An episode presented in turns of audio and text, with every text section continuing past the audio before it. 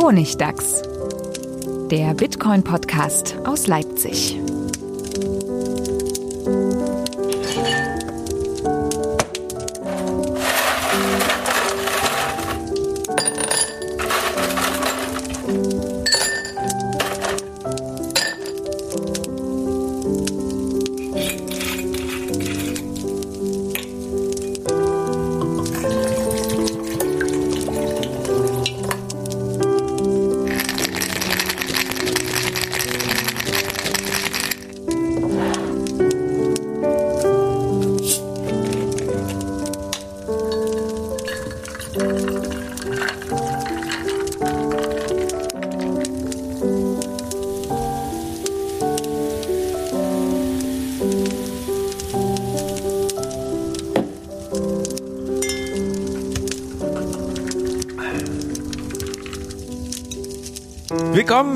Zum Honigtags, Folge 67 und die erste im Jahr 2022. Frohes Neues da draußen. Frohes, Frohes Neues auch Hello. euch hier.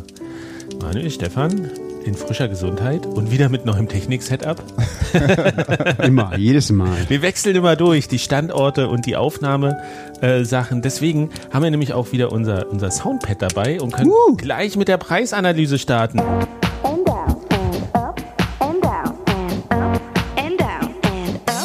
It's over 9000. And down. Bitcoin ist gut ins neue Jahr gestartet, mehr oder weniger. Ähm, das können wir ein bisschen besprechen. Ich habe mir als Überschrift aufgeschrieben für, für diese Folge äh, ein bisschen Rückblick und Ausblick und Willkommen. Also die Folge heißt Willkommen slash 2022. Und was ich damit eigentlich meine ist, ich habe einen sehr guten Newsletter äh, zum Thema Podcast, den ich höre. Äh, lese. hm, das ist schwierig. Newsletter zum Thema Podcast. Ja, ja. Bis zum Ende dran, um diesen ominösen Podcast-Newsletter zu erfahren. Der heißt Hörensagen. Das, Och, das ist verraten. Ja. Komm, hier, alle Infos müssen frei fließen. Auf jeden Fall der Sandro, der den schreibt, der hat auch so viel übers Jahr geschrieben und meinte, was, was er sich wünschen würde bei Podcast ist, dass man immer noch mal zwischendurch die neuen Zuhörer abholt. Weil es gibt jetzt so die Podcast-Landschaft, hat er gesagt, ist gesättigt. So die, die Podcast hören, hören Podcasts und kennen sich aus, aber drei von vier Leuten hören halt keine Podcasts. Und wenn die mal so in so eine Folge reinstolpern, dann wissen die immer gar nicht, was ist denn hier los. So, wenn man nicht von Anfang an hört und unseren Podcast. Das ist bei uns sehr schwer. Gibt's ja, sehr gibt's schwer ja jetzt schon ein paar ja. äh, Folgen. Ähm, 2015 sind wir eingestiegen und neulich hat mir nämlich jemand geschrieben, Ah, Friedemann, cool, jetzt habe ich verstanden, warum ihr eigentlich den, den, den Podcast Honigdachs genannt habt. Uh.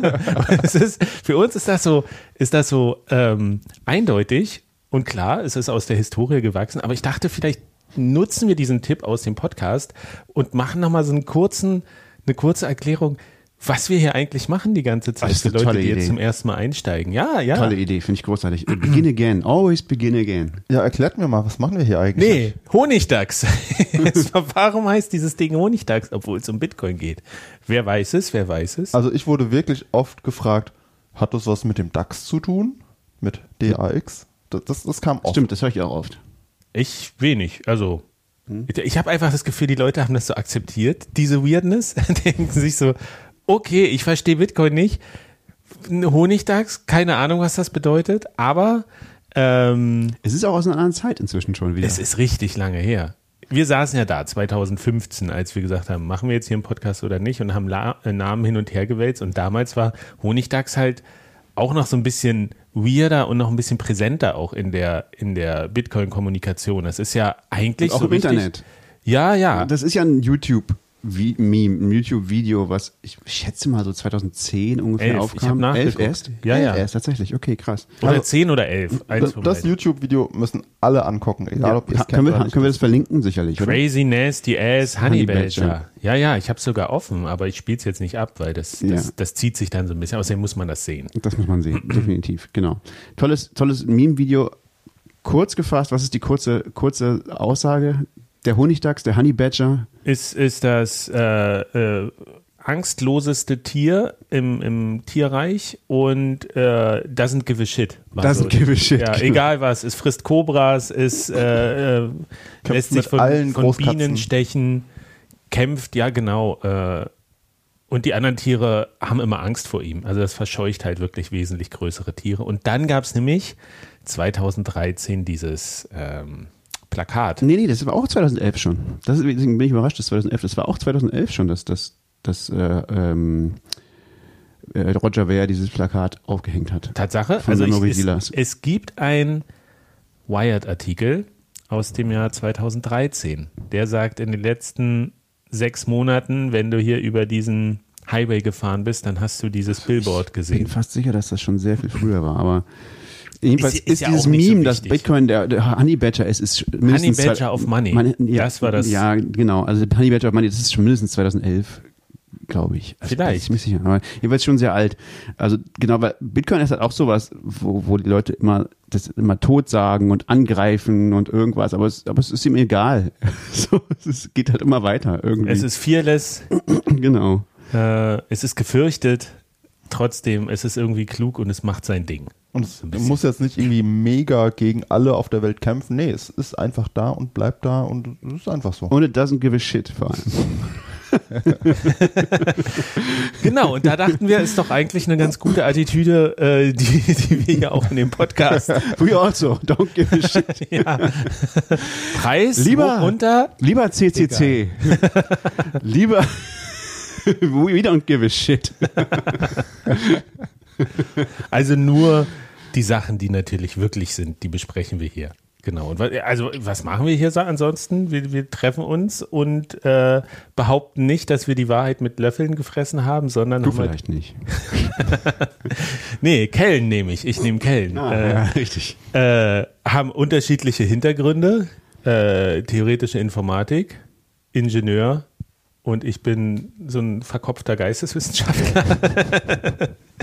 und wir besprechen einfach so unsere, unsere Gedanken zum Thema Bitcoin und erklären ein bisschen was zwischendurch. Aber keine Preisprognose. Ähm, und ihr dürft uns auch gerne anzweifeln, wenn ihr anderer Meinung seid. Aber, Honey Badger aber, aber behaltet es einfach für euch. We don't give a shit. ihr, ihr, denkt, wir sind Sozialisten? We don't give a shit. Dazu kommen wir gleich noch. Ähm, mehr gibt es doch eigentlich nicht zu sagen, oder? Also ansonsten versuchen wir es unterhaltsam zu halten und hört einfach mal rein. Können wir so ein, so ein, so ein Einblend-Jingle haben, wo, wo er sagt Honey Badger don't give a shit oder so? Das wäre doch, das wäre schön, den da rauszuschneiden mal irgendwann. Ja. Das könnten wir äh, häufiger gebrauchen. Das ja. könnte man immer wieder gebrauchen. Jetzt lass mich doch mal gucken. So hier ist das. The honey badger has been referred to by the Guinness Book of World Records as the most fearless animal in all of the animal kingdom. It really doesn't give a shit. If it's hungry, it's hungry. Ew, what's that in its mouth? Oh, it's got a cobra. Oh, it runs backwards.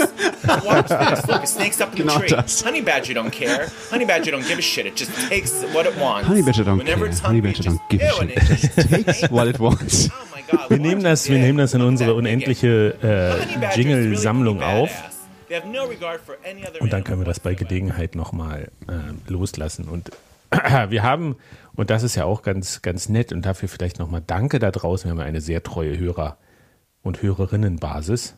Oh ja. Und äh, hin und wieder gibt es Gewinnspiele und da kommen wir schon zum nächsten oh. Thema. Wir hatten, ja, wir hatten ja in der letzten Folge aufgerufen, Länder zu schicken. Es gab rasenden, rasenden, äh, wie sagt man, Zusendungen. Nee, das war ein schlechtes Bild, aber. der der ähm, Podcast mit schlechten Metaphern, ja. Aber, aber you know who doesn't give a shit. es gibt auf jeden Fall, wir hatten ja gesagt, ratet mal, welches Land als nächstes Bitcoin akzeptieren wird, als ähm, offizielles Zahlungsmittel. Es gab, es gab Beteiligung. Sagen wir mal so.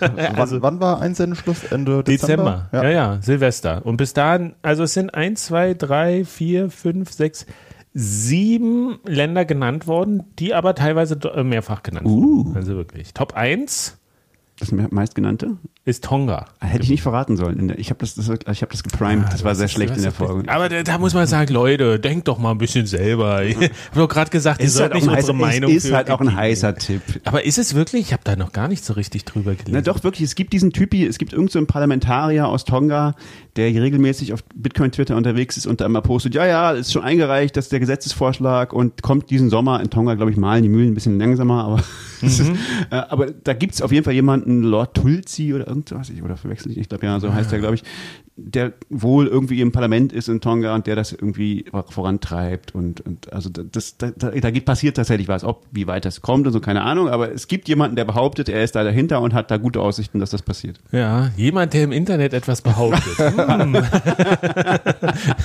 es hat anscheinend die meisten Leute überzeugt, auf Tonga zu setzen. Ja, weil ich behauptet habe, dass im Internet jemand was behauptet hat. Ey, du solltest eine, dir eine Visitenkarte machen und hier Bitcoin Influencer bist du. Influencer Influenza, ja. Influenza. Ähm, auch äh, ähm, mehrfach genannt wurde Panama. Hatten, hatten wir nicht genannt, oder? Ich glaube nicht. Da würde, würde ich auch nicht drauf kommen. Die haben auch den Dollar, glaube ich. Nee, haben die Panama-Dollar oder haben die Eigen oder haben die US-Dollar? Bin ich jetzt gar nicht sicher. Beides.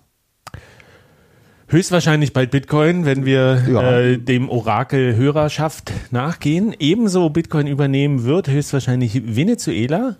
Das wurde aber, glaube ich, nur einmal genannt. Genau. Venezuela, mhm. Türkei haben wir, Simbabwe, Honduras und das noch zu gründende Bitcoin-Land. Oh ja. hm.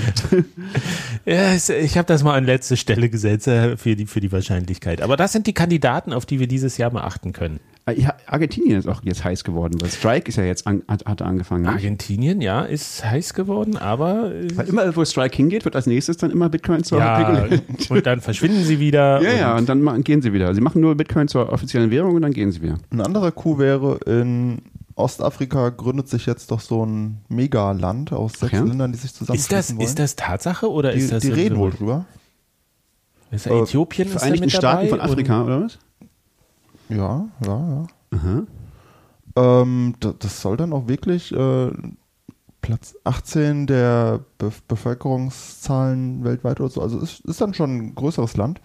Wenn die dann gleich als Q Bitcoin, oh. als, ja, oh. vielleicht als alleinige Währung, oh. mal drüber nach. nein, doch. Oh.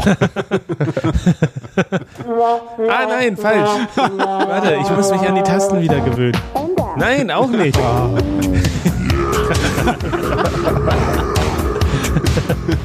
das ist fun.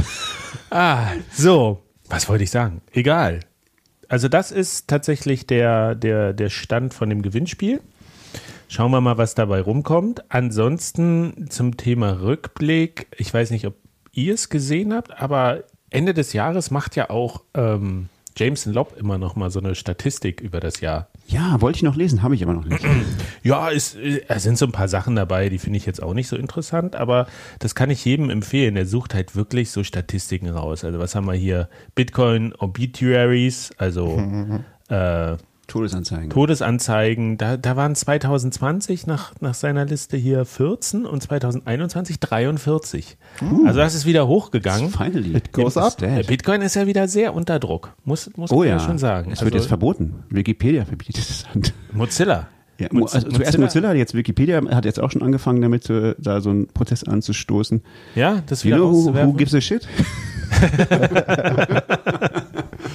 Sehr gut. Ähm, lass uns trotzdem nochmal zu den, zu den Statistiken zurückkehren. Was haben wir sonst noch Interessantes? Oh ja, das war, jetzt war ja, heute ist der Aufnahme am 13. Vorgestern war äh, der Running Bitcoin Tag. Oh ja. Hal Finney mit dem ersten Bitcoin-Tweet. Ja, so viele Feiertage, Wahnsinn. Ja, gerade der Januar ist so, ist so ja, voll ja, gepackt. Voll. Und das ist halt spannend, weil das war ja der erste Tweet, der das Wort Bitcoin äh, hatte das war ja auch erst zwei Tage nachdem, nachdem nicht der Genesis-Block, sondern der erste Block dann quasi gemeint wurde. Ah, ich wette, Craig Wright hat 2007 schon darüber getweetet. Und, Wer? Äh, ah ja, sorry. Und äh, James Lobb hat gesagt, dass 2021 gab es 101 Millionen Tweets äh, die das Wort Bitcoin beinhaltet. Wahnsinn. Mhm. Also das ist, das ist Bitcoin-Twitter und das ist wohl äh, 350 Prozent des Volumens von, von dem Vorjahr. Wow. das ist nochmal ganz, ganz krass explodiert. Und die Hälfte davon waren von mir. Locker, auf jeden Fall. ähm, was war noch interessant? Seid ihr noch bei Bitcoin Talk? Theoretisch.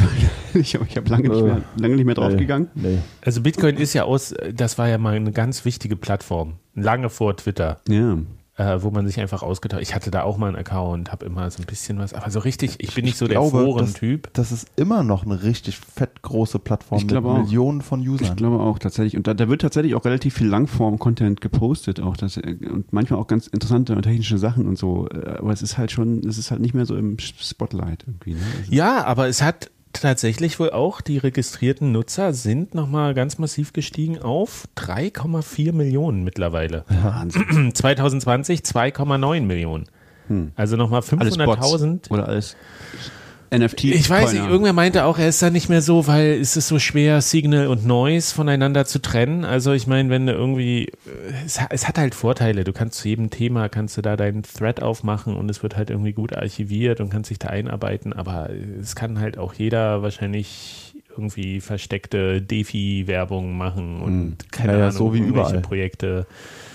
Also, aber ich finde es, mich hat das tatsächlich überrascht, dass das immer noch so einen Zulauf hat, weil ich kenne eigentlich also bei mir ist das irgendwann so, das sieht ja auch noch aus wie das, wie, wie Internet äh, Ober, ich war, obwohl ich war gar nicht da. Aber es sah lange Zeit sah es aus wie Internet in den 90ern halt ja, aussah. Ja, da gab es ja auch diesen Skandal, wo Temos mal irgendwie, ich glaube, 1000 Bitcoin gesammelt hat, um, das, um, um eine neue Software entwickeln zu lassen dafür. Aber er arbeitet dran. Er arbeitet. Mit 1000 Bitcoin kann er noch eine Weile dran arbeiten. Genau, dann, was schätzt ihr so? Äh, Google Scholar Artikels, Mentioning Bitcoin? 100.000? Ja, ist ein bisschen viel. Also äh, Stand Ende letzten Jahres war 21.000. Mhm. Äh, wo er aber immer dahin schreibt, also weil die noch nicht gelistet sind, alle wird das noch hochgehen. Äh, 2020 waren es 24.000. Also vermutlich wird es auch mehr werden. Ach, das, das, ist auch irgendwie eine unglaubliche Zahl, oder? Das ist doch total crazy. Also ich meine, es gibt sehr, sehr, sehr viele Artikel, wissenschaftlich okay. Was aber so 21.000? Zitieren ein anderes Paper. Ja, okay. Oder was mit Bitcoin zu tun hat oder was, was bedeutet diese Zahl? Ich glaube, ja, das, Wort Bitcoin kommt irgendwie drin vor, nehme ich an. Man darf das, man darf das, glaube ich, nicht zu sehr auf die, auf die Waagschale legen, aber es ist, es, es wächst halt von Jahr zu Jahr. Das ist das Krasse. Also mhm. zum Vergleich 2017 waren es 6000. Mhm. Und jetzt sind es halt äh, zwischen 24 und 21.000 gerade so der aktuelle Stand pro Jahr, die dazukommen. Also es ist mhm. einfach ein Riesenfundus. Der Kann natürlich aber auch sein, dass einfach sozusagen die, die Menge der Papers, die da gemessen werden, insgesamt, nicht nur die, Bitcoin haben, sich verzehnfacht haben. Also, ich weiß halt nicht, ja. Also, irgendwie, keine Ahnung. Das, das ist ja tatsächlich auch ein, ein wichtiger Punkt. Ich habe ja mal, ich weiß nicht mehr wo, aber ich fand das interessant. Da hat jemand gesagt, dass 90 äh, Prozent der Wissenschaftler, die die Menschheit hervorgebracht hat, am Leben sind. Das glaube ich, ja. Und das ist ja, das ist so, Crazy. das finde ich einen ganz, ganz wichtigen Punkt, selbst wenn die Zahl jetzt nicht genau stimmt, aber dieses exponentielle Wachstum. Ja. Äh, ich, ja, bei Wissen überhaupt ist es ja brutal. Ja, wir, wir müssen uns, glaube ich, da, da greife ich schon ein bisschen vor, aber das ist so eine These von mir, dass wir nicht mehr Think Big als, als Mantra uns irgendwie vorhalten müssen, sondern Think Exponential. Das haben wir jetzt mit oh. den, mit den äh, wir lernen das ja alles durch die Infektionszahlen was, und durch, und durch äh, den, den Bitcoin-Kurs ja auch, so was exponentielles Wachstum eigentlich bedeutet. Und das hatte ich in dem, äh, in dem Magic Future Money Podcast, in dem einen. Da hat ja der Zukunftsforscher auch gesagt, irgendwen hat er zitiert, ein Philosoph, der meinte, wir leben in Zeiten des beschleunigten Wirklichkeitswandels. Ja. Und das ist es halt. Beschleunigung. Wir haben nicht lineares Wachstum äh, und das wird halt mit dem Wissen wie du schon sagst, es wird in alle Richtungen explodieren.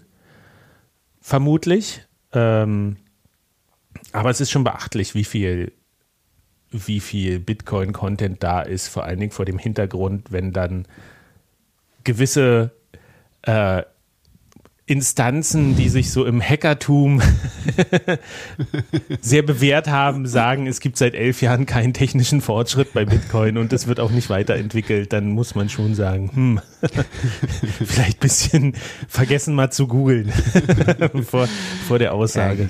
Ja, dieses Internet, das ist auch ganz schlecht für die Umwelt, habe ich gehört. Das darf man nicht mehr benutzen jetzt. Für, für, die, für, für die Umwelt und für den Geist. Und für den Geist, genau. Deswegen Hacker in Deutschland hört auf, das Internet zu benutzen und Computer. Die sind ganz, Zurück zu BTX. Ganz schlecht für die Umwelt.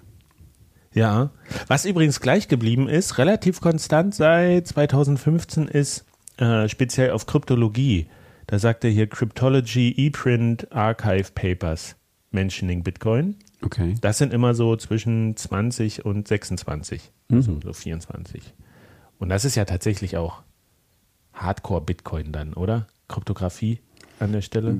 Muss es nicht sein. Also, aber, also, aber vermutlich sind das alles Papiere, die irgendwie irgendeine Applikation auch für Bitcoin sehen, ja, oder sowas, oder sowas ähnliches. Ja. Aber, aber es hat zumindest dann damit wirklich zu tun, vermutlich. Aber in der Kryptographie passiert einfach sehr lange auch wenig.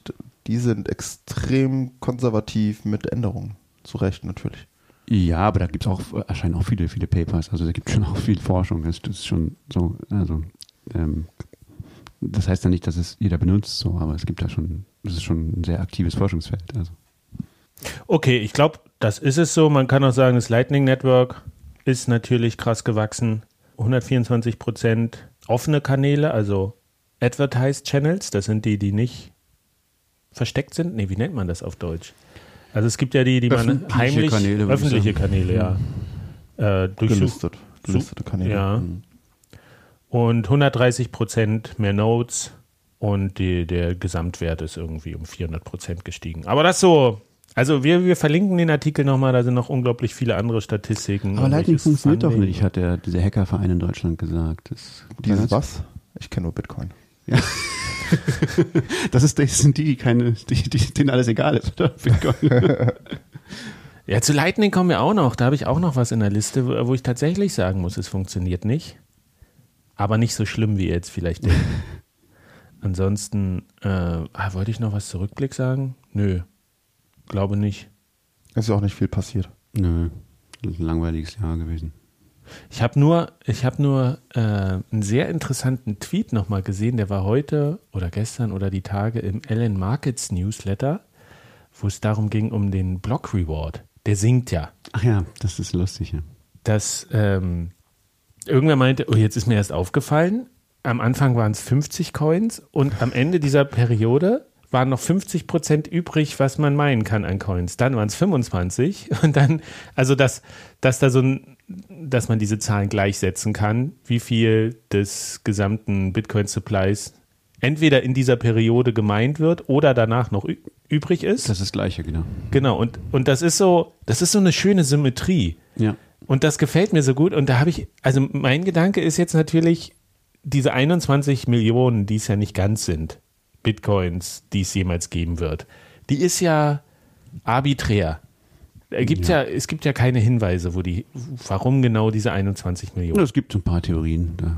Ja, Theorien. Ja, Aber ist es nicht einfach so, dass er, dass er diese Zahlen genommen hat und dann das laufen lassen und man guckt, wie viel rauskommt? Ja, ja, wahrscheinlich, genau. Ja, naja, der hat aber auch geguckt, wie kann man möglichst viele Bitcoin in, in 32-Bit in Sowas, genau. So. Also das passt dann irgendwie da rein, ja. Also klar, also er hat wahrscheinlich irgendwas rumprobiert und das hat dann schon irgendwie gepasst, ja. Also aber klar, es ist natürlich im Prinzip im Endeffekt irgendwie un, äh, irgendwie beliebig, ja. Man hätte auch, was haben ja Leute gesagt, man hätte auch irgendwie eins nehmen können am Anfang oder ja. Ähm, aber es ist so ein bisschen auch, wenn, wenn, wenn die Leute auf Suche gehen und Bitcoin verstehen wollen, dann kommt man ja irgendwann auf diese Zahl 21 Millionen Bitcoin. Und dann fragt mhm. man sich immer, wieso diese Zahl 21 Millionen? Wenn man sagt, das ist von Anfang an festgelegt, wer hat festgelegt 21 Millionen und warum 21 Millionen? Und das ist ja eher so diese Herangehensweise, das ist halt das Ergebnis von diesem Prozess. Mhm. Äh, ähm, was ich aber so als Denkansatz ganz spannend finde, dass das eben nicht so durchdesignt und bestimmt wurde von oben herab, sondern dass das das Ergebnis ist, was sich halt äh, so ergibt, wenn man auch so eine schöne Zahl nimmt von 50, 25, was, ähm, was ja einem auch Informationen immer gibt, in welcher Periode man ist und wie viel Bitcoin noch da sind und wie viel noch kommen danach und sowas. Also allein diese, der Block Reward transportiert immer Informationen, wo du was ablesen kannst. Und das finde ich spannend. Und das Lustige ist, dass das eigentlich so gut wie niemandem bewusst war bis heute, 13 Jahre später. Also, also oder Leute hatten das ich, das, ich, hätte, hätte das auch nicht vor Augen gehabt. So, das ist irgendwie, das erstaunt einen jetzt irgendwie auch nicht, aber es, aber das ist erst seit die, irgendjemand hat das irgendwie aufgebracht vor ein paar Wochen, das, ah ja, ist, war euch das klar? Und also, ah ja, stimmt, ja, irgendwie so. Man, man wusste, okay, es waren zuerst 50 Bitcoin und man wusste, es war die Hälfte, aber ich habe es nicht verknüpft. Ja, und 50 ist halt auch so eine, so eine Zahl, wo du sagst, ja, kann man schon machen, ist halt irgendwie leicht zu merken, aber du kommst halt dann schnell in diese Krummnummern, wo die Nachkommastelle immer länger wird. Ich meine, wir sind ja jetzt schon bei 6,25 und dann kommt noch eine dritte Nachkommastelle beim nächsten Halving dazu. Was ja, da hätte man ja irgendwie eine geradere Zahl nehmen können, die sich länger sauber teilen lässt. Ja, genau. Hat er aber nicht. Ja. Weil 50 ist halt die Hälfte. Wenn du sagst, so wie sie in diesem Dezimalsystem, eigentlich sehr schön. Ich finde das auch insofern sehr schön, weil ich gerade so ein Buch lese, was ich mir ausgeliehen habe. Die 42 äh, größten Mysterien der Physik oder größten Geheimnisse oder wichtigsten Sachen. Und es ist ganz spannend, weil da auch so drin steht, dass in, die Physiker suchen halt immer nach, nach Symmetrien und sowas, möglichst einfach und erklärbar. Und das ist so ein schönes Beispiel wo sowas einfach geschaffen wurde. Das ist jetzt nicht naturgegeben, ähm, aber es ist einfach elegant, wenn, wenn, wenn er das tatsächlich absichtlich gemacht hat. Was man ja wahrscheinlich ja. nicht wissen. Ja, keine Ahnung. Klingt auf jeden Fall nahe, ne? dass, man das, dass er so vielleicht drauf gekommen ist. Also Satoshi, melde dich doch mal. Wie hast du dir das gedacht? Ja, ich bin's hier. Crack. Ibims. Ibims, Ibims Track. Ein Satoshi. Äh. Übrigens, äh, ein toller Podcast, den ich auch erst entdeckt hatte, der mir lange entgangen ist. Dr. Bitcoin, kann man sich mal anhören. Der ist großartig. Das ist so ein Craig Wright Debunking Podcast. Äh, von, uh, äh, Englisch also. Englisch, ja. Ich habe vergessen, von wem es irgendein Journalist macht das mit Ah ich habe vergessen, wie der Name von dem ist. So, so, so, mit so einem typischen äh, Craig Wright Debunker, der auch auf Twitter ziemlich äh, populär ist und, und äh, Holländer, glaube ich. Äh, und das ist sehr ausführlich, gibt's jetzt, geht jetzt in die zweite Season schon. Äh, und da, da, wird das erstmal so richtig von Grund auf auseinandergenommen. Wenn man sich immer gefragt hat, wie ist denn dieses, wie, wie, wie kommt das denn wie hat sich diese Geschichte entwickelt? Es ist, es ist wirklich haarsträubend. Es ist so absurd. Es ist völlig verrückt. Ist das, was ist das für ein Format? True Crime? Oder? Ja, so, irgendwie so, ja. wirklich. Es ist ziemlich oh, gut. Ah, es ist ein bisschen wie die Crypto Queen. Geht so ein bisschen in die Richtung. Es ist nicht ganz so bombastisch und so, aber es ist so ähnlich. So, das ist halt auch ein, tatsächlich jemand, der, der gut Podcasts machen kann, mit jemandem, der diese ganzen Details aufgearbeitet hat, hat sich das mal so richtig durchgekaut. Und oh. das, das ist ganz spannend. wow. Und wie lang sind die Folgen? Ich glaube, so eine Stunde ungefähr immer. Und es sind aber auch jetzt schon, weiß gar nicht, zwölf oder so, keine Ahnung. Oh, krass. Das ist schon, ist schon viel. Muss man auch Lust drauf haben, oder? Ja, ja. Wenn man mal Lust hat, was, wenn man mal, mal wieder hören will, wie völlig verrückt die Welt ist. und vor allem das Rechtssystem. Und, und dann kann man sich das mal zugute fühlen. Okay. Wollen wir zu den Prognosen für das kommende Jahr kommen? Es ist ja immer, ist ja so beliebt, am Anfang des Jahres macht man irgendwie, kommen wir sagen, was eintreten wird und ich was glaub, nicht. Bitcoin wird sterben. Bitcoin wird sterben? Ja. Und ich Rick Wright wird Präsident? Mac, Mac Wright. Mac Wright. McRib. McRib wird Präsident. Craig McRib. Craig McRib. Der Erfinder von McDonalds. nee, ich habe, ähm, also es ist ja müßig, irgendwie so rumzuraten, Preisprognosen, keine Ahnung. Aber ich hatte schon ein bisschen das Gefühl, jetzt ist ja der Kurs, ist nochmal ganz massiv runtergegangen. Die einen sagen, weil überraschend viel Hashrate in Kasachstan war. What? Die aber, ähm, wo aber eigentlich, ich glaube, eine Ankündigung aus den USA viel zeitlich viel näher zu diesem Kurssturz passt, dass man irgendwie engere Regulierung machen will. Und das ist ja auch insgesamt, also mein Twitter-Feed war jetzt auch sehr voll. Da gab es jetzt so ein EZB-Paper, wo nochmal Bitcoin oh. irgendwie äh, als klimaschädlich und in sich kaputt von den ökonomischen Anreizen und alles, also wirklich gebasht wurde. Und das ist aber gleich wieder auch in so einer Journalistenbubble aufgegriffen worden mit dem, mit dem Kontext, aha, jetzt werden die Daumenschrauben angezogen und es wird auch mal Zeit, dass Bitcoin hier wieder äh, reguliert und kontrolliert wird. Und ich, also ist so mein persönlicher Eindruck, dass ähm, Es, es wird schwierig. Also der Gegenwind wird erstmal wieder stärker dieses Jahr für Bitcoin, weil es halt auch so der beliebte Sündenbock ist. Ne? Ja, es hat auf jeden Fall so genau, ziemlich genau am Anfang dieses Jahres haben die alle wieder losgelegt. Die ja. Economist hat wieder irgendwas, irgendwas veröffentlicht, was alle Journalisten sofort aufgefressen haben. So, äh, kann, wie gesagt, Mozilla, Wikipedia, alle alle äh, stellen jetzt fest, dass Bitcoin böse ist. Ja. Gerade wieder. Das ist ganz spannend. Also, also Mozilla will nicht mehr Bitcoin-Spenden akzeptieren wegen des Energiebedarfs. Ja. So kann man das zusammenfassen. Und Wikipedia, hattest du gesehen? Wikipedia hat, ein, hat, hat das, also da gab es halt Leute, Wikipedia ist glaube ich noch nicht raus, aber es gibt halt Leute, die diese Diskussion in Wikipedia angestoßen haben, weil die das wohl gesehen haben bei Mozilla. und gesagt haben, oh guck mal, wir haben jetzt hier gehört, äh, Mozilla findet, dass Bitcoin böse ist, äh, dann muss es wohl böse sein. Ja. Wir sollten was dagegen tun. Also es ist, ähm, das, ich bin ganz ehrlich, mir, mir, schlägt sowas manchmal auf die Laune, wenn ich das sehe. So, oh, mir so, ist, sowas von. Ich würde, ich würde gern mehr sagen, I don't give a shit. Ja, leider. Einfach so, ähm, aber äh, also mir, mir schlägt das gar nicht so auf die Laune, weil das Kritik ist an Bitcoin, sondern weil das so stumpfe und ja. dumme Kritik ist ja. und so unreflektiert und man immer sagt so, Mann, also äh, wo sind denn eure Argumente? Habt ihr euch wirklich mal mit dem Thema auseinandergesetzt oder habt ihr jetzt einen Tweet gesehen und handelt da drauf? Oder, ja. oder wieder einen Artikel gelesen, der einfach nicht ausführlich genug ist oder der, der einseitig ist. Ich, ich meine, es gab ja Studien, die belegt haben, dass das war so ein kleines Studentenprojekt, die aber eine, ein kleines Paper gemacht haben und so die deutschsprachige Berichterstattung über Bitcoin äh, sich angeguckt haben, ist ja auch schon ein bisschen älter und da kam halt raus, dass die Hälfte der Berichterstattung ist negativ, ein Viertel ist neutral und ein Viertel ist positiv. Hm. Was halt irgendwie einem zu denken geben sollte. Und das wäre das. Ja, ist doch klar, das heißt, dass Bitcoin böse ist. Ja, die Damit ist doch klar. Das, es ging halt so um die Grundhaltung in diesem Artikel, ob man es tendenziell schlecht sieht oder nicht.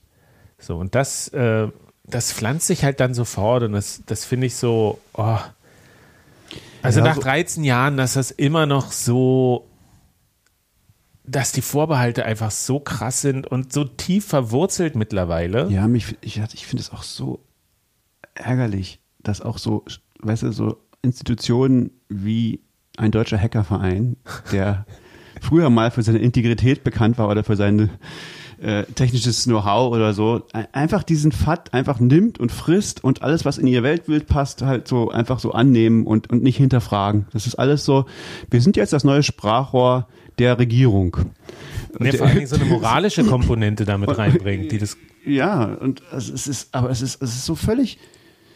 Äh, keine Ahnung, es ist einfach enttäuschend. Diese Leute haben sich damit nicht beschäftigt. Diese Leute haben da haben irgendwo gelesen, was irgendwas ist, von aus sehr zwielichtigen Quellen, wie, wie Alex de Vries zum Beispiel, und nehmen das völlig kritiklos auf. Sonst sind die so, irgendjemand irgendjemand äh, veröffentlicht was und die so, ah, da wollen wir doch mal sehen, wie es wirklich ist. Hier so, ah, ein Publizist hat gesagt, Bitcoin ist böse. Ja, dann ist Bitcoin böse. Das ist dann, dann ja. Ja, ja, was mich noch mehr beschäftigt, ist, jetzt habe ich ein Thema, wo ich wirklich tief in der Materie stecke mit Bitcoin und kann diese ganzen Berichterstattungen einordnen. Und die meisten sind einfach schlecht und mülltonnenreif. Ja. Aber ja, das ist eigentlich normal. Journalisten und Autoren, wie auch immer, haben wenig Zeit, können sich nicht sonderlich viel beschäftigen und machen meistens halb unausgegorene Sachen. Das ist vermutlich in jedem einzelnen Thema so, nur merkt man das nicht, weil man noch weniger weiß als die. Ja. Ja, das Problem ist bloß, dass sich das halt so als diese Berichterstattung so mit so einem negativen, mit einer negativen Konnotation so festsetzt. Wenn du jetzt anfängst zu recherchieren, dann findest du halt immer nur noch mehr negative Artikel. Äh, und je mehr du von denen findest, desto überzeugter bist du davon, dass, dass das ja stimmen muss. Ich meine, wo das am Anfang losging, da haben die sich halt auf sich selber referenziert und dann sind halt so Folgefehler entstanden. Aber wenn du halt so eine, so eine Recherche startest und Wikipedia sagt, das ist schlecht und Mozilla sagt, das ist schlecht und der äh, äh, Chaos Ignoranten Club sagt, das ist schlecht, dann, dann denkst du halt auch, okay, äh, muss ich ja nicht weiter recherchieren, höre ich halt irgendwann auf. Aber äh, was und mich. Negative Schlagzeilen klicken sich eine Größenordnung mehr. Das, also es gibt auch noch einen direkten Anreiz. Na klar. Und es ist halt Energie, du kannst halt immer schön sagen, ja, das verbraucht Strom, das ist schlecht in dieser Zeit. Es, es trifft halt den Zeitgeist, wenn du da drauf haust. Hast immer, es gab doch jetzt auch diesen, bei Netzpolitik gab es auch noch mal so einen Meinungskommentar. Ach, Netzpolitik war auch noch, genau, ja, ja. Oder so, wo man auch sagt, ja, okay, äh, willst du Klicks generieren, hast du geschafft. Willst du einen, einen klugen Kommentar abgeben, hast du nicht geschafft. so. äh, das, da muss man halt irgendwie gucken. Ich will da aber auch jetzt gar nicht äh, diese Mechanismen oder sowas, mh, hm, da kann man irgendwie wenig dran ändern. Aber was sich bei mir so ein bisschen verfestigt, ist halt auch diese Idee oder der Gedanke, dass ich mich von der Vision oder, oder diese Vision zunehmend für unrealistisch halte, dass Bitcoin jemals Mainstream wird. ähm, das wo, ist. Wo? Bei uns hier im Mittleren Westen. Ja, so, na, wenn du dir die, die öffentliche Meinung anguckst, so allgemein, dass dann gesagt wird, hey, Bitcoin, super. oder, oder ist gut oder kann ich mit leben. Ja, das ist ein guter es, Punkt. Es gibt einfach Leute, ich, ich war mir nicht sicher, ob wir da nicht schon mal vor Zeiten drüber gesprochen haben, aber es gibt einfach Leute, die sind so verfestigt auch schon da drin. Also A ist es dieses Gedankenkonstrukt, was du aus den Leuten nicht mehr rauskriegst. Das hat, diese Meinung hat sich so verfestigt. B gibt es Leute, die einfach prinzipiell immer weiter dagegen schießen, aus irgendwelchen Interessen, persönlich, beruflich, ökonomisch, weiß ich nicht. Aber es ist so die, ich glaube, wir haben mal drüber gesprochen, wird Bitcoin sowas wie das Linux, das irgendwie alle benutzen, was aber so im Hintergrund ist. Ich glaube, Bitcoin wird nicht diese große Bühne jemals erfahren und nicht der, halt auch nicht dieser, dieser Retter der Welt werden, wie es in manchen Bitcoin-Kreisen ja auch dargestellt wird. So, wenn, wenn erstmal Fiat System gescheitert ist, dann wird Bitcoin aus der Asche irgendwie eine neue Welt schaffen. Ähm, und ich glaube, das ist, es wäre vernünftig, sich mit dieser Realität auseinanderzusetzen, dass Bitcoin immer angefeindet wird, immer im Untergrund, in Anführungsstrichen Untergrund sein wird und immer so das edgy Projekt, was die Leute nicht mögen und wo sie wo sie gegen sein können und was man hassen kann und auch, es, es ist halt eine Asymmetrie. Es ist so eine fundamentale Asymmetrie. Du hast große Institutionen und du hast Bitcoin, was keinen Sprecher hat, was sich nicht verteidigt, was keine, keine Strategie hat, wo du nur Leute hast, die irgendwas damit sagen. Und auf der anderen Seite ist es halt auch dieses, dieser Honey Badger, der, der sagt, okay, dann ja Gott, dann hasse mich halt. Ist egal. I don't give a shit. I don't give a shit. Wir machen einfach trotzdem weiter und glauben, dass das eine gute Sache ist. Ähm, und, und eigentlich haben wir diesen Status ja schon. Den haben wir jetzt seit Jahren, dass, dass Bitcoin zwar, zwar wächst und irgendwie relevant wird, aber nie offen diese Akzeptanz erfahren wird. Vielleicht insgeheim so, vielleicht es gibt was hunderte Millionen Nutzer weltweit und es gibt wahrscheinlich auch viele Leute, die Bitcoin haben und aber nach außen hin sagen, Bitcoin ist scheiße. Meinst du? Äh, das lehne ich total ab. Ich weiß nicht. Also ich, ich, ich finde das einen sehr interessanten Gedanken, muss ich sagen. Aber ich finde es sehr schwierig, voraussetz, also Voraussagen für die äh, gesamte Zukunft zu treffen, für, für immer. Aber also insofern. Absehbare ne? Zeit. Aber, also weil irgendwie, ich, ich weiß nicht, also weil das klassische Ding im Bitcoin-Modell ist ja so wie bei vielen Dingen, dass jemand sagt so, first they ignore you, then they laugh at you, then they fight you, then you win. Und wir sind jetzt klar an dieser Fight-You-Phase. Da gibt's aber einen deutlichen Survivorship-Bias in dieser Liste. ja, Alle, sein. die irgendwann gewinnen, die haben vielleicht so eine Liste hinter sich. Richtig, genau. Ja, genau, das stimmt. Aber vielleicht hast du recht. Also ich meine, es, es passt halt, finde ich, ganz gut zu dem Ethos von, von, äh, von Bitcoin. Ne? Das ist ja eigentlich so diesen, aus dieser Cypherpunk-Ecke kommt so aus so einer, aus so einer irgendwie bisschen anrüchigen, bisschen seltsamen, das Individuum, das, das, das Individuum gegen das Kollektiv verteidigen sozusagen.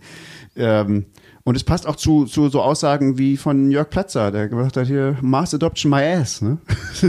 Ja. Das ist ja auch so, also was, was ich auch schon immer gesagt habe, also ich finde es nicht wichtig, äh, ich weiß nicht, ob das kommt, ob diese Mass Adoption kommt, aber ich finde es nicht wichtig, was ich wichtig finde, ist, dass Bitcoin da ist, dass es diese Möglichkeit gibt, dass jeder diese Möglichkeit haben kann. Und, und das würde ja auch, das funktioniert auch in so einem Modell, ja, wo, wo das ist so wie äh, der Schwarzmarkt, ja, der, der, der, der der dominiert auch nicht alles. aber der ist auch immer da. Und wenn ich äh, Waffen und Drogen kaufen will, dann weiß ich, wo ich sie kriegen kann. so. Und niemand gefällt das, dass er da ist. Aber er ist immer da und er ist wichtig. So irgendwie ja. so, weiß ich nicht. Es ist halt diese, es wird so unglaublich viel Energie, wenn du die äh, Bitcoin-Twitter anguckst. Es wird so unglaublich viel Energie darauf verwendet, um diese Anerkennung zu buhlen mhm. diese zu ja, erreichen ja, und zu sagen, ja, du hast recht. Ich verstehe, verstehe bitte, ich habe recht ja. und so. Dieses, dieses, was man könnte es ja sagen, ist verschwendete Energie. Warum? Es ja. ist etwas, was du nicht erreichen kannst. Das ist so wie. Das funktioniert ist, auch nie. Ist also ein billiger Vergleich so. Dein, dein, der Vater, den dich, der dich nie mochte, ja. so willst und, und, du bietest dich an, um irgendwie da Anerkennung zu kriegen. Ähm, aber so grundsätzlich, also ist das überhaupt ein realistisches Ziel? Da kämpfen so viele Leute da, da, dafür im Internet.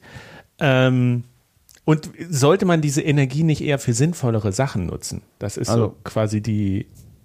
Ich, ich muss ja nicht komplett widersprechen, aber ähm, ja, gehe ich mit. Vielleicht für Europa und Industrienationen oder reiche Länder, wie auch immer. Bitcoin ist nicht für uns. Ich brauche kein Bitcoin.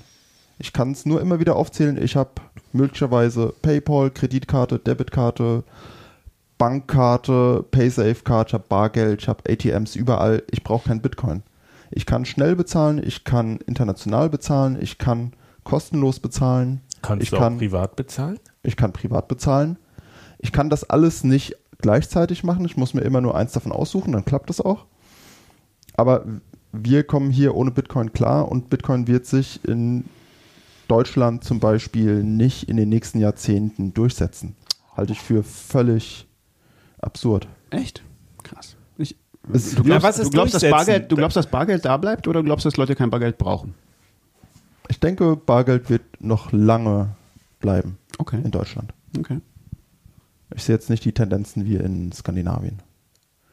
Ähm, Bitcoin wird auch hier sich etablieren. Das ist auch etabliert für Leute, die besonderen Wert auf irgendwas legen und dafür auch die Mühen auf sich nehmen. Aber der Punkt für mich ist, Bitcoin ist nicht für uns, sondern für Milliarden Menschen, die dringend auf Bitcoin angewiesen sind. Die keine ATMs haben, die keine Konten haben, die kein PayPal haben. Ich habe mich gefreut über den Tipp, dass äh, die Türkei möglicherweise das nächste Land wird. Ja klar, Türkei hat kein PayPal. Ah, du echt? kannst als Türke oder in der Türkei kannst du keinen PayPal-Account haben. Das machen die einfach so. Mhm. Die haben damit allein schon viel höheren äh, Need, also die können Bitcoin viel besser gebrauchen als wir. Allein schon deswegen. Oder Remittance, also Familien, die Geld nach Hause schicken ins, in, vom Ausland in, zur Familie. Ja, kenne ich jetzt in meinem Umkreis niemanden, aber ganze Volkswirtschaften leben davon quasi. El Salvador zum Beispiel. Zum Beispiel. Aber es gibt schon viele, die das auch als Altersvorsorge jetzt aufnehmen und sagen, ich habe hier gar keine andere Möglichkeit. Ich muss in irgendwas investieren. Der, der Aktienmarkt ist mir, verstehe ich nicht. Oder ist mir zu unsicher oder schon zu über, überhitzt. Die Inflation, die temporäre Inflation, die die EZB ausgerufen hat, wächst immer weiter. Äh, äh, ich, ich kenne jetzt jemanden tatsächlich, der hat seine Kaution für die Wohnung mit dem Vermieter, dem hat er Gold gegeben weil er gesagt hat, auf dem Konto, auf dem hm. verliere ich so viel äh, Kaufkraft, das ist ja totaler Unsinn. Das ist nice. Ähm, für, ja, also da, da ist auch ein Umdenken, findet da schon statt, auch hier zu Ich würde nicht sagen, dass es hier überhaupt keinen Bedarf für Bitcoin gibt. Also dafür, nee, nee, nee, das würde ich auch nicht sagen. Aber es ist halt, wird es diese, diese, ich glaube, es geht tatsächlich um diese Anerkennung, so dieses Gewinnen wollen und sagen, mhm. Bitcoin ist jetzt da und niemand hat ja definiert auch, was das bedeutet. Also am Anfang, ganz am Anfang gab es ja diese Aussage, in fünf Jahren wird es kein Euro und kein Dollar mehr geben und alle bezahlen mit Bitcoin. Das wäre noch einfach zu operationalisieren, ob das erreicht ist oder nicht. Wurde nicht erreicht. Aber so, dann wurde ja immer klarer, es findet irgendwie seinen Platz in dem bestehenden System, aber ähm, so diese Anerkennung wird, glaube ich, von, von, wem soll die denn kommen? Eine offizielle Institution wird nie sagen, Bitcoin, das war jetzt echt ein Segen für dieses Land oder so. Wer weiß, also in El Salvador sagt das die offizielle Institution. Ja, ja. Also ich, ich finde das zweischneidig. Ich finde, du hast einerseits finde ich das eine gute Beobachtung, weil ich bin da, muss man sagen, ich bin da auch selbst schuldig. Äh, dass, dass ich merke das an mir, dass ich das, dieses Bedürfnis habe, sozusagen da mich so rechtfertigen und, und, und das zu verteidigen und so. Und das ist auch tatsächlich was, was eigentlich nie, nie funktioniert. Das ist, glaube ich, das ist das andere Ding. Also ich, ich habe das noch nie erlebt, dass irgendjemand irgendjemand einen Bitcoin erklärt hat, der vorher feindlich war und dann der gesagt hat, ah, stimmt, eigentlich hast du recht. Ist eigentlich eine gute Sache. habe ich noch nie erlebt. Das ist noch nicht einmal passiert in der Geschichte der Welt. Erst aber ist nicht auf Twitter. Ist dir das bei irgendeiner Diskussion genau, egal welches überhaupt Thema? noch nie passiert. aber andererseits glaube ich dennoch, es ist es gibt einen gewissen Wert dafür, diese Diskussionen zu führen ähm, und das zu verteidigen, ähm, weil es geht nicht um die Leute, die das angreifen. Es geht aber um die Öffentlichkeit, also um die Leute, die es nutzen könnten, die für die es wichtig wäre, die aber von irgendwelchen von solchen Leuten hören, es geht nicht, weil es ist böse, darf man nicht. Ähm, und da ist es wichtig, dass sie auch hören können, nee, das ist aber nicht wahr. Das ist einfach falsch, was du da gehört hast, und nur weil es jemand behauptet, stimmt es nicht. Ähm, und, und, wenn du die, wenn du die, die, das Bedürfnis hast, Bitcoin zu benutzen, wozu auch immer, dann darfst du das machen. Das ist völlig okay, es ist richtig und äh, es spricht nichts dagegen. Äh, und ich, das, das glaube ich, ist wichtig, dass man das Leuten sagt. Äh, ich, das, deswegen glaube ich schon, dass es, dass es keine verschwendete Zeit ist, grundsätzlich solche Dinge zu entkräften. Aber man darf, du hast natürlich recht, ich glaube nicht, man darf den man darf nicht den, den Anspruch haben, zu gewinnen. Ja, ja, ich, ich glaube, wir reden auch über, also ich, ich kann dir da total folgen und ich denke, es ist halt auch wichtig, so eine, als Ansprechpartner da zu sein und zu sagen, wenn sich jemand dafür interessiert oder auch das, das zu machen, sich um Bitcoin zu kümmern, auch darüber zu, zu, zu schreiben oder pod, zu podcasten oder irgendwie auch Videos zu machen, aber so diese, dieses Bekehren wollen, ja. das hat halt absolut null Sinn. Und das da fließt auch, ja. so viel Energie rein und das erzeugt aber auch so eine schlechte, so eine schlechte Stimmung. Also, wie viele von diesen 101 Millionen Bitcoin-Podcasts, die es letztes Jahr gab, hätte, hätte man irgendwie weglassen können. Also ich bin ja, das war jetzt auch so ein Punkt, äh, es gab so eine Sendung, hat mir auch sehr aus dem Herzen gesprochen, wo es darum ging, dass die Leute langsam müde werden, so bei Twitter und Instagram immer noch was zu posten und dazu, dazu agieren, einfach weil die, die Diskussionen führen selten tatsächlich zu was Fruchtbaren. Es geht immer nur so, äh, meine Meinung, ich hau die jetzt raus und sowas. Und ja. erfolgreiche Kommunikation ist halt nicht, ich erzähle irgendwas, sondern das, was beim Gegenüber ankommt. So, und da, da ist, das muss man verinnerlichen. Man, die, die meisten sagen einfach, das ist meine Meinung, die hau ich raus und da, da muss ich jetzt was sagen. Aber da kann man, da redet man mit einer Wand oder in Wald oder sowas, hat man wahrscheinlich denselben Effekt. Man muss die Kommunikation so machen, dass das Gegenüber das tatsächlich begreift und versteht. Ähm, weswegen ich mir zum Beispiel auch aufgeschrieben habe, was man, wie man mit dieser Situation umgehen könnte, ist halt eine, eine kluge Kommunikation. Einfach das zu überdenken und zu sagen, ich will niemanden bekehren, sondern vielleicht ist es ja eine Möglichkeit, die Leute trotzdem zu begeistern, was, was, man, was man selber macht, die neugierig zu machen und, und deren Fragen aufzugreifen und nicht immer so, du bist schlecht, weil du benutzt irgendwie Fiat-Geld. Äh, das ist mhm. böse, böse. Äh, überdenke dein ganzes Leben. Das ist so wie dieser militante Veganismus oder sowas. Und es gibt so viel, das ist ja auch es gibt so viele Leute, die Bitcoin als Sekte sehen. Ja. Und das, man kann das, das ist halt die Kommunikation, die ankommt. Ne? Mhm. Das macht jetzt nicht einer alleine, aber so dieses, auch dieses Reflexartige im Internet sofort irgendwie sich, sich getriggert fühlen und, und äh, rumzuposen und keine Ahnung, also dieses, da gibt es auch Trolle, die das immer wieder äh, versuchen rauszukitzeln, die immer provozieren. Dazu gehören auch Leute vom CCC auf jeden Fall, auch Ignoranten. Da gehören auch Journalisten dazu. Ob sie es bewusst machen oder nicht, sei mal dahingestellt. Aber da muss man einfach clever sein und sagen, okay, ich, ich fress die Beute nicht so. Äh, ihr, euer Ziel ist gar nicht irgendwie hier eine Kommunikation herzustellen oder eine Diskussion anzuregen. Ihr wollt nur irgendwie so ein Framing schaffen oder so eine argumentative Stimmung. Äh, de, und da fallen halt super viele drauf rein, habe ich das Gefühl, auf Bitcoin. Oder zumindest die Laute, die lauten Bitcoiner fallen da so drauf rein. Ich habe auch tatsächlich sehr viele Mails in letzter Zeit bekommen, die gesagt haben, Ich, ich melde mich mal bei euch hier. Ich bin so dankbar, dass ihr den Podcast macht, weil ihr irgendwie so moderate Stimmen seid. Ähm, ich kann andere Podcasts teilweise nicht mehr hören. Ich ertrage das nicht. Das, das ist so. Ach, wir sind die Moderaten? nee, wir sind doch die Sozialisten, habe ich jetzt gehört.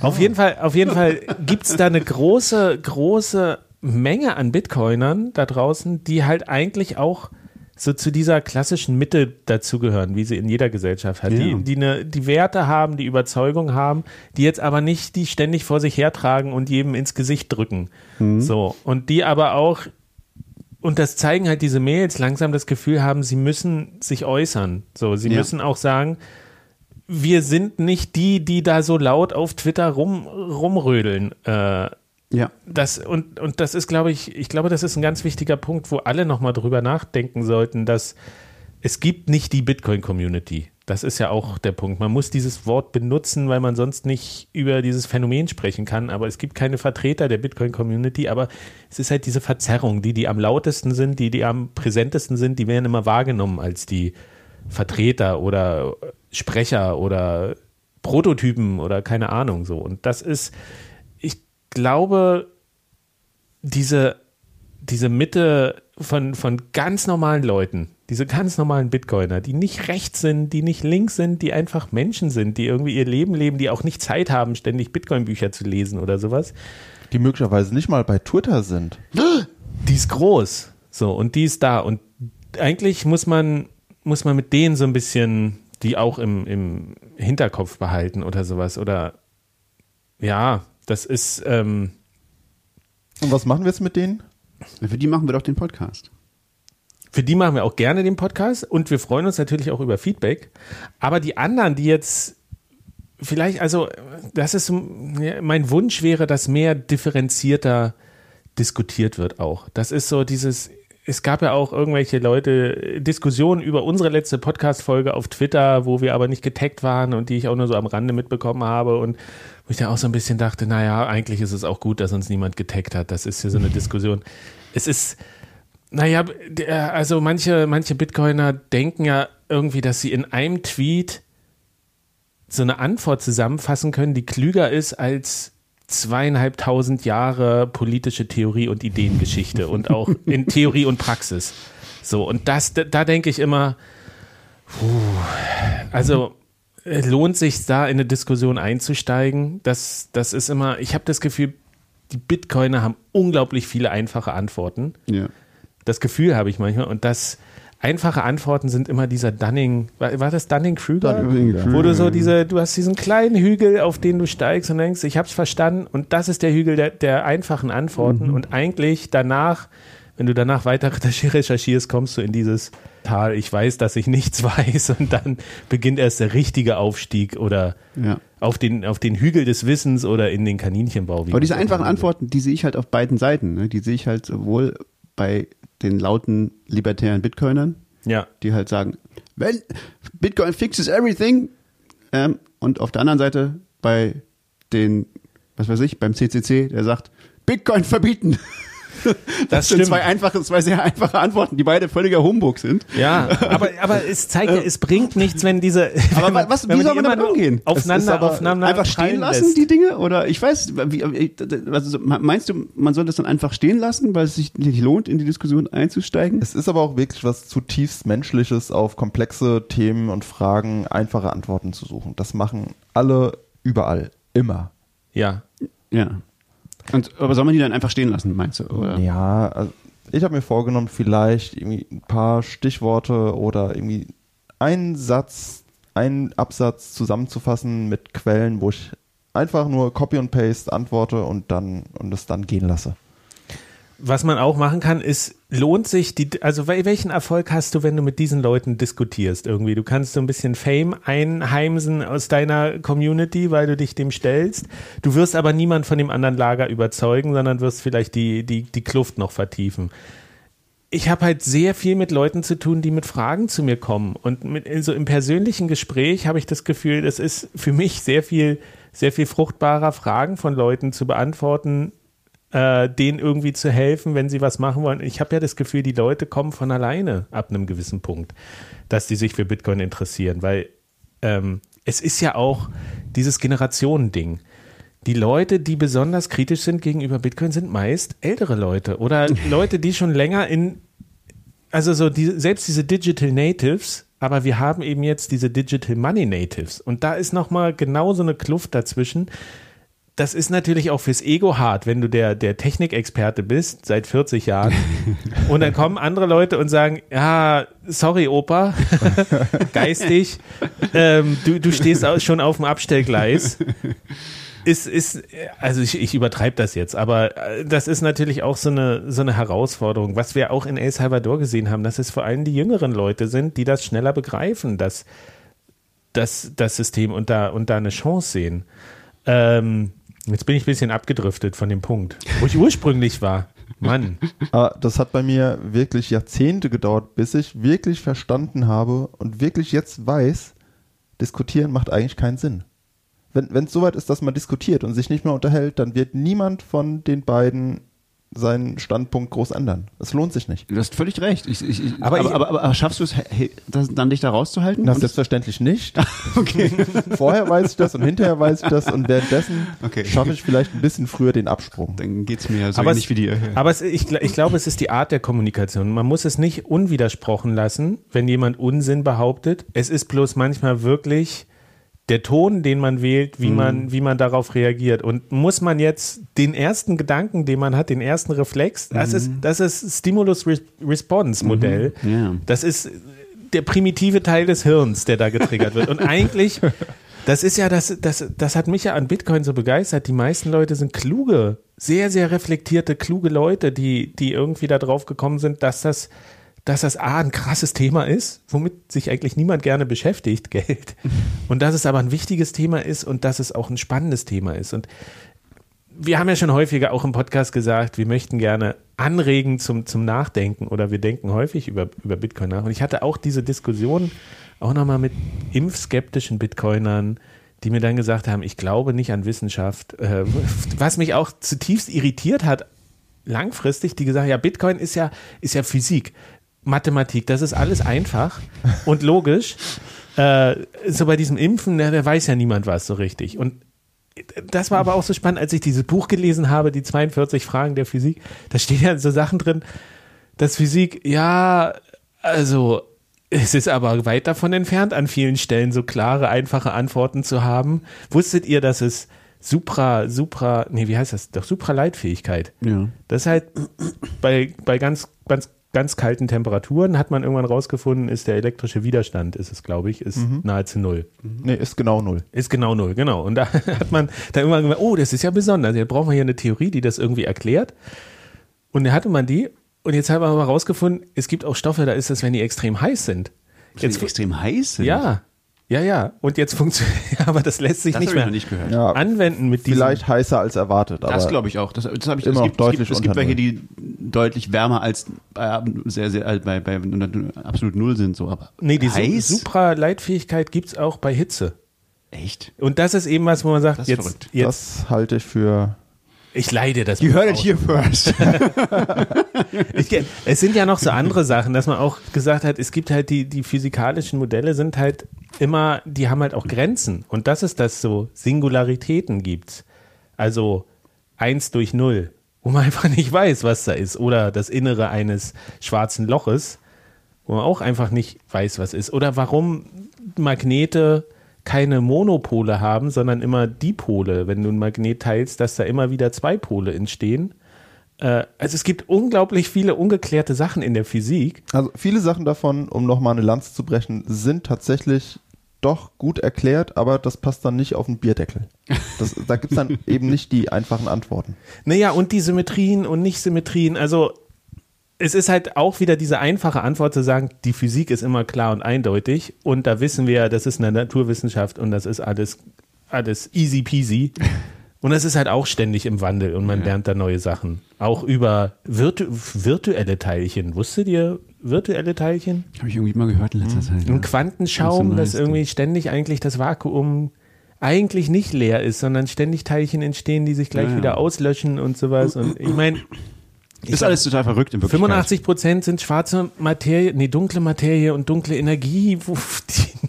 Ja, ja, das ist auch sowas. Niemand kann es messen, wir müssen einfach glauben, dass das da ist. So. Ähm, also ja, klar, die Quintessenz in, ist, in jedem einfache Bereich, Antworten sind schwierig. In jedem Bereich gibt es noch ganz viel, woran geforscht wird, selbst in der Physik und auch in der Mathematik und überall. Das, dafür sind ja die Forscher da. Dafür ist die Menschheit da. Die forschen einfach. 90 Prozent ja. sind am Leben. Es wird viel geforscht. Und was, ich meine, diese ganze Wissenschaft, das ist, ich finde das wirklich eine sehr problematische Debatte gerade. Dieses, ähm, an die Wissenschaft glauben. Dann soll man wirklich an die Wissenschaft glauben. Das, das ist ein schöner Satz. Denn das ist ja, äh, äh, es ist wirklich, das ist ja gerade bei diesem ganzen äh, Corona und so, ist, das ist ja, da kommt das ja gerade sehr gut zum Vorschein. Also, ähm, wie ist der, der Zusammenhang zwischen Wissenschaft und Gesellschaft und Wissenschaft und Medien und so, ja? Ähm, man, es ist halt einfach immer zu sagen, ja, guck mal, die Wissenschaft sagt doch das und das. Ja. Und die haben sich doch da damals auch schon geirrt. Genau, das ist eben auch einfach, denn es ist, denn wenn da, da gibt es ein sehr gutes Beispiel. Da habe ich gerade gestern übrigens, können wir noch kurz reden über über Net Positive Money. Äh, ich habe gestern, glaube ich, mit äh, vorgestern äh, mit Jonas von äh, Bitcoin verstehen einen Podcast aufgenommen. Der kommt auch demnächst raus. Ähm, und da habe ich auch schon darüber gesprochen, dass es äh, ein so ein ganz schlimmes Beispiel von Wissenschaftsglauben und so ist, dass wir jetzt, dass gerade vor kurzem haben, glaube ich, 70 Umweltorganisationen einen, einen Brief geschrieben gegen Bitcoin. Ähm, und was haben sie darin zitiert? Mora et al. 2019. Das ist ein Papier von 2019, was jeglichen wissenschaftlichen Standard widerspricht. Es ist da steht nur Humbug drin. Das, der Titel des Papiers ist schon sowas wie Bitcoin allein kann den Klima, kann das Klima um zwei Grad erhöhen. das ist der Titel des Papiers. Mhm. ja? So, dieses ist das meist zitierte Papier in den, in, in den heutigen, äh, im heutigen Diskurs, heute, 2022, mhm. äh, in den Medien. Das, das ist ein Papier, was in Nature Climate Science erschienen ist. Nature Climate Science ist halt so ein, so ein Nebenprodukt von dem Verlag, der auch Nature rausgibt, was ja das renommierteste Wissenschaftsmagazin überhaupt ist, äh, irgendwie so. Ähm, ich habe keine Ahnung, wie das durch den Peer-Review-Prozess gekommen ist. Ähm, es ist danach in dem gleichen Paper von allen möglichen Leuten mindestens dreimal widerlegt, äh, in dem gleichen äh, Journal dreimal widerlegt worden, äh, dass es absoluter Schluss ist. ist also je, jede Annahme, die darin getroffen wird, ist völlig falsch. Aber es wird immer noch als der Stand der Wissenschaft dargestellt, dass Bitcoin alleine die, äh, das Klima um zwei Grad erhöhen wird. ähm, wenn man wenn man mal so ein bisschen überschlägt, es ist ja so, dass Bitcoin weniger als also ungefähr ungefähr 0,1 Prozent der erzeugten, des erzeugten CO2, weniger als 0,1 Prozent des erzeugten CO2 im Moment macht. Das heißt, alles andere müsste dann den, das Klima um zwei, mindestens 2000 Grad in nächster Zeit. Das wird also sehr interessant. Nächste, äh, kauft äh, Kühlmittel. äh, jedenfalls, also das, aber, aber die, das Verhältnis von Medien und Gesellschaft mit wissenschaftlichen mit wissenschaftlicher Praxis hier ist halt vergleichbar mit, mit, wenn jemand ein Papier über Phrenologie zitieren würde heute und sagen würde, ja, guck doch hier, der, der Schwarze ist dumm. Das hat, ist doch hier in diesem äh, hochwissenschaftlichen Papier von 2000, äh, von 1889 als, äh, bewiesen worden. Dass es inzwischen tausend Leute widerlegt haben und dass es einfach ein absolut schlechtes Papier war, spielt keine Rolle. Weil es ist ja leicht, Dinge wegzulassen. Äh, oder einfach nicht zu lesen. Also, es ist, es ist, finde ich, durchaus ähm, schwierig zu sagen, guck mal, die Wissenschaft sagt das doch.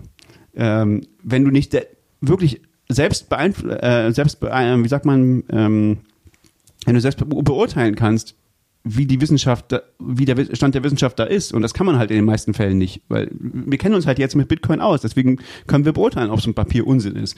Aber in, äh, keine Ahnung, Virologie kenne ich mich nicht aus und in äh, allen möglichen anderen Dingen kenne ich mich nicht aus. Deswegen finde ich es durchaus äh, kritisch zu sagen, naja, ähm, du musst schon glauben, was die Wissenschaft sagt, obwohl du gar keine Möglichkeit hast zu verifizieren, na, was die na Wissenschaft sagt. Aber die Wissenschaft als als ganzes opake äh, Blackbox, das funktioniert doch. Es wurde im gleichen Journal mehrfach widerlegt. Damit sollte es eigentlich vom Tisch sein. Ja, aber damit stehen, jetzt also diese vier Paper nebeneinander und drei davon sagen das Richtige und eins das sagt das Falsche. Zitiert wird von der Öffentlichkeit aber nur das Falsche. Ja, aber das ist ja kein Problem von der Wissenschaft, sondern von den Leuten außerhalb der Blackbox, die sich Rosinen picken und die halt eine, genau. eine Message haben, das googeln und dann das, was sie als Antworten finden, das, das benutzen. Genau, aber wie rezipiere ich denn die, die Virologie? Ich, ich lese keine wissenschaftlichen Paper über Virologie, ich lese Medien über Virologie und, und für all, nach allem, was ich weiß, verfahren die genauso wie diese Leute, die gleichen Leute mit, mit Papern über Climate Change äh, umgehen. Naja, man, ja klar, man braucht natürlich noch irgendwie die populärwissenschaftliche Adapterschicht dazwischen, ob das jetzt nochmal ein populärwissenschaftliches Heft ist oder keine Ahnung, Quarks und Co. Weiß, weiß der Teufel. Ja, genau diese, auch Quarks und Co. Ja, also gerade diese Leute haben auch ähm, äh, Artikel gemacht über Bitcoin. oh nee, Kannst du lesen. Aber nee, lassen wir doch bitte Quarks Nein, es gibt, diese, es gibt diese Autoritäten einfach nicht mehr. Das ist einfach der Punkt. Äh, all diese Autoritäten, denen man geglaubt hat, die sind heute obsolet. Die sind halt alle irgendwie, die, die sind nicht mehr vertrauenswürdig. Deswegen, kann, es gibt da eine Krise, finde ich, in, der, in, in diesem Bruch. Natürlich hast du recht. Die Wissenschaft an sich, ich glaube schon, die funktioniert irgendwie. Aber wo, was nützt uns das, wenn wir als, als Gesellschaft überhaupt nicht wahrnehmen können, was die eigentlich sagt? Weil äh, da, da gibt's halt scheinbar verschiedene Meinungen.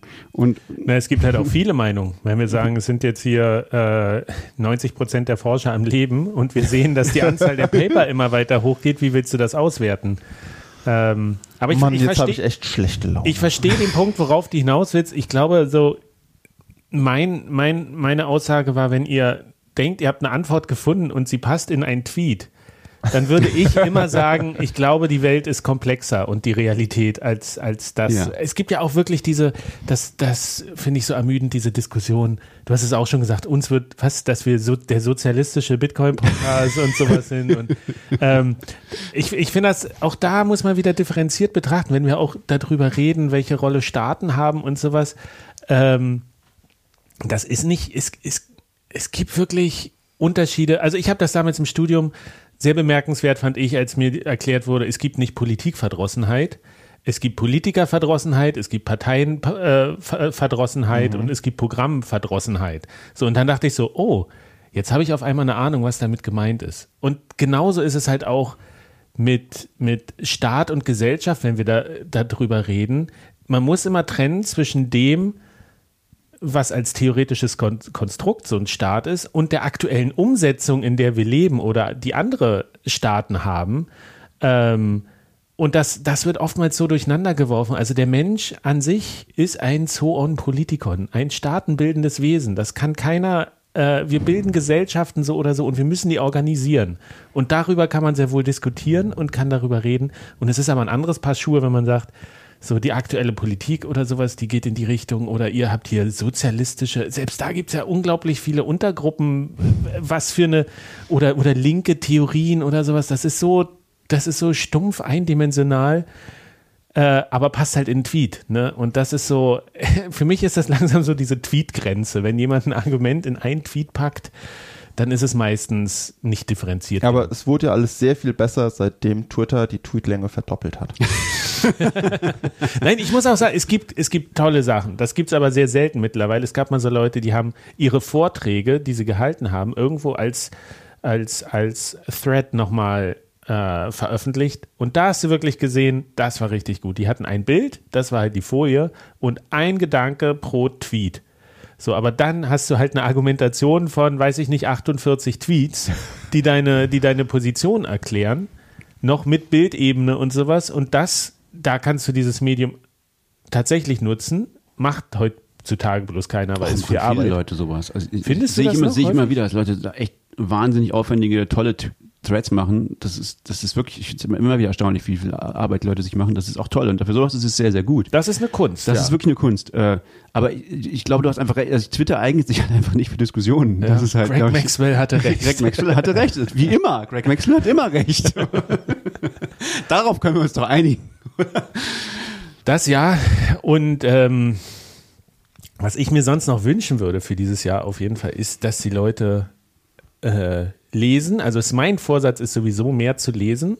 Ich, ich oh, habe ja. hab ein Buch gemacht letztes Jahr, aber ich bin zu, deswegen nicht zum Lesen gekommen, so richtig. Apropos Magic Future Money. Warte, warte noch kurz. Aber bitte lest nicht nur Bitcoin-Bücher. Ja. Das ist so, ich kann das auch nicht mehr sehen, dieses, dieses kultische. Oh. Ich habe jetzt alle Bitcoin-Bücher in der, oh. äh, irgendwie der Sammlung. Also ich gönn's dem Verlag, ich gönn's den Autoren.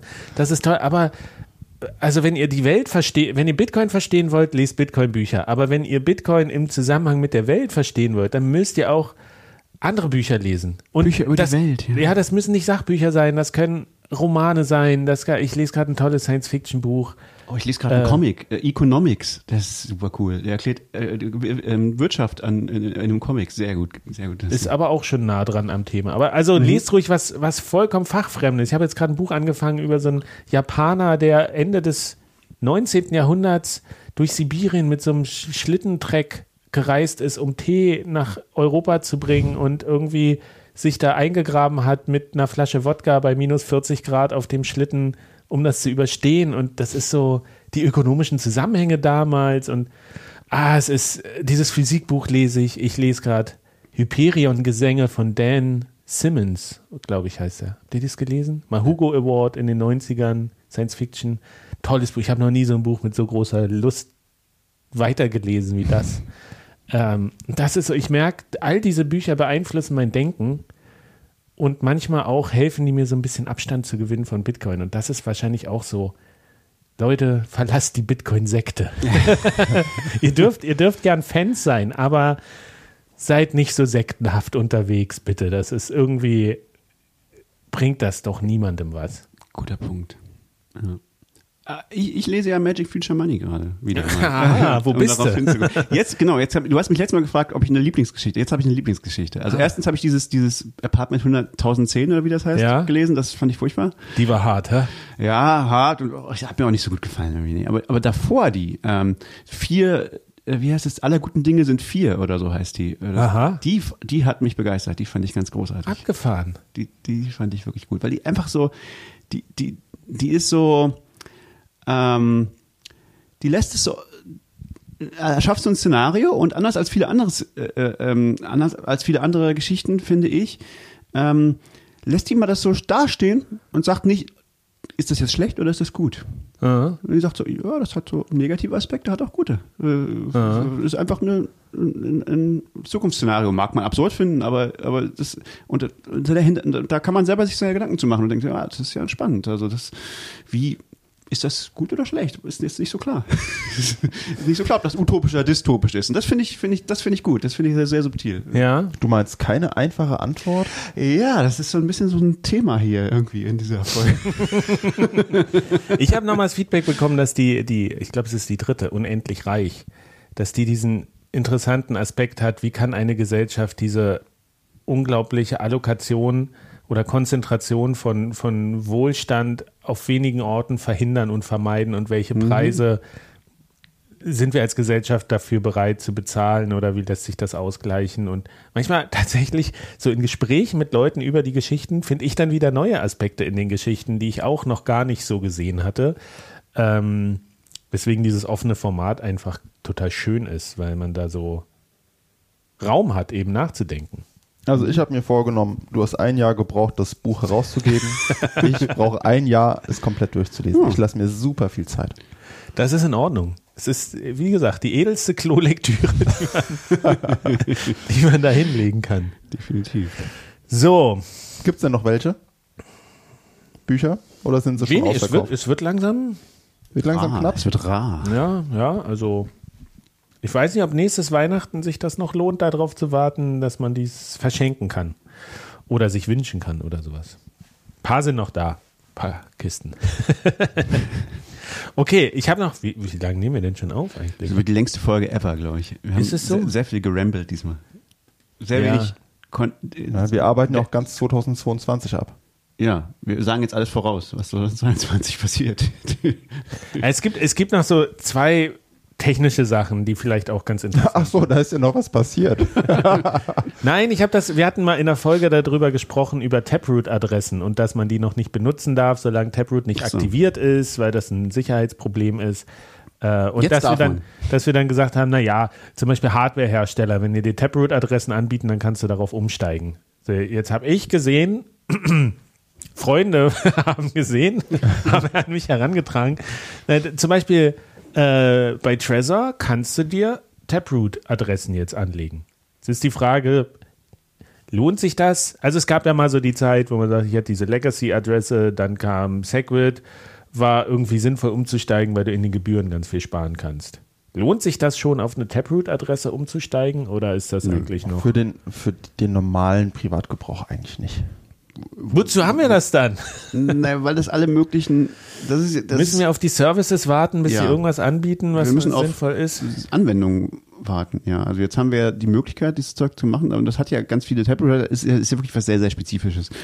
Und da brauchst du halt Anwendungen, die das benutzen. Zum Beispiel kann man das bei ganz vielen Lightning-Sachen benutzen. Das dauert aber auch eine Weile, bis das alles umgesetzt ist. Oder du kannst auch irgendwelche Wallets bauen, die irgendwelche Features damit machen. Ähm, du kannst verrückte Sachen damit tun, aber wenn du das nicht willst, gibt es eigentlich keinen Sinn, da jetzt irgendwie dein ganzes Geld drauf zu verschieben. Warum? Also warum solltest du das machen? Es sei denn, du möchtest gerne unterstützen, dass möglichst viel Geld auf Taproot-Adressen liegt, um die, das Anonymitätsset zu erhöhen oder so. Okay, kannst du machen, aber ähm, ja, aber das war ja so ein, so ein Versprechen auch, dass man sagt, dadurch, dass die, die man nicht mehr sieht, ob das eine Multisig-Adresse ist oder ja. eine Single-Sig, äh, dass, dass dadurch quasi die Privatsphäre von allen erhöht wird oder von dem System. Wäre genau. es dann nicht sinnvoll, na, aber vor allem wird die Privatsphäre erhöht für die Leute, die Multisig benutzen. Genau, also wenn, wenn du, wenn du Multisig machen willst und du willst nicht, dass das offensichtlich ist, dann ist das eine vernünftige Anwendung dafür, die du benutzen könntest, um, um Taproot. Aber dann, dann ist schon mal die Frage, ich weiß gar nicht, ob es irgendwelche Wallets geben, die das schon, gibt, die das unterstützen, also die, die, die Multisig möglich machen mit Taproot, weil Multisig ist relativ kompliziert zu implementieren mit, mit, äh, mit Taproot, dann musst du ja Musik 2 und irgendwelche verrückten Verfahren machen im Prinzip. Das ist alles, das ist alles noch so ein bisschen. Wird noch zwei Wochen dauern. Wird noch zwei Wochen dauern. Äh, ich habe keine Ahnung, vielleicht gibt es auch schon welche, die, die, das machen. Und wenn du diesen Need hast und du sagst, okay, ich habe hier eine Multisig-Adresse und ich möchte, dass das aussieht wie alle anderen Adressen, klar, dann benutzt Taproot, klar. Äh, dann ist es eine vernünftige Anwendung. Aber nur um Taproot zu benutzen. Also es ist in dem Punkt anders als damals mit Segwit, wo es wirklich alle betroffen hat und alle wirklich direkten Nutzen davon hatten. Das ist jetzt ein bisschen anders, aber es ist natürlich trotzdem eine sehr schöne Sache, dass es jetzt losgeht mit Taproot. Ja, es gibt einfach viel mehr Optionen sozusagen, um Anwendungen zu gestalten, auf, die auf Bitcoin aufbauen. Aber diese, die sind noch nicht alle da.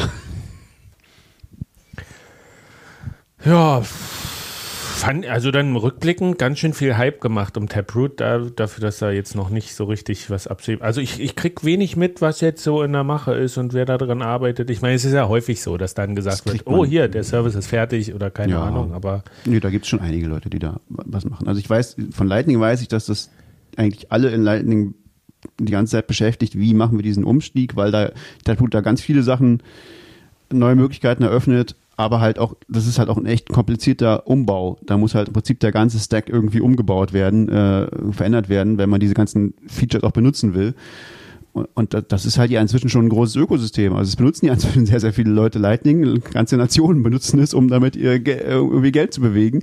Und das soll halt auch nicht schief gehen. Und da muss man halt dann auch äh, gucken, dass man das richtig macht. Und da gibt es Leute, die machen das, ja. Also.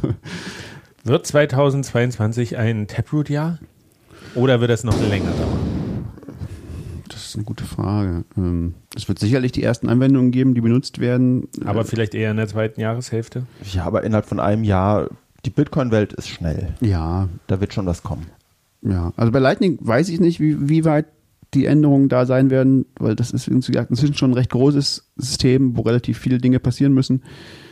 Kann ich nicht sagen. Ähm, wie schnell das gehen wird, aber es gibt mit Sicherheit äh, spannende solche Sachen wie Multis Wallets, die die Multisig anbieten mit mit Taproot, wo du das halt nicht mehr siehst, dass es eine Multisig das, das gibt's mit Sicherheit 2022, würde ich ziemlich sicher sagen.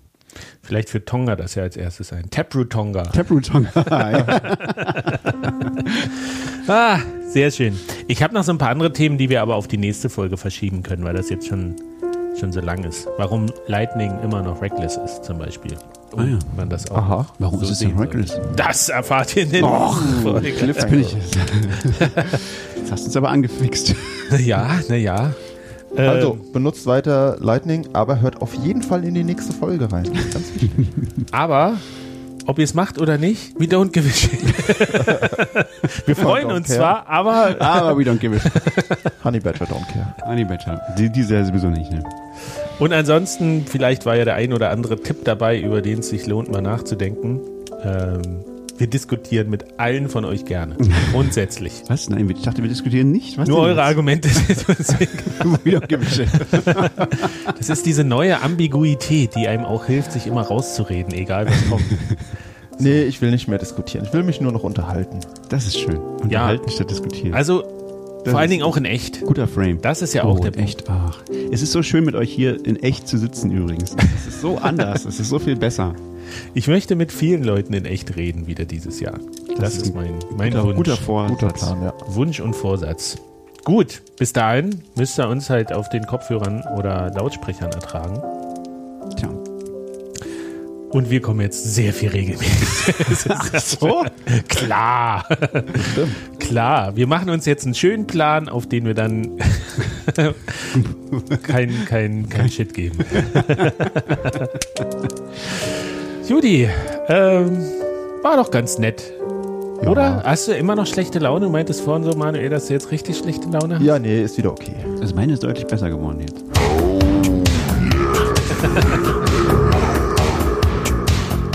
so. Einen Damit. heißen Tipp habe ich noch. Macht's gut und verschlüsselt eure Backups. yeah! Tipp des Tages. Ciao. Des Ciao.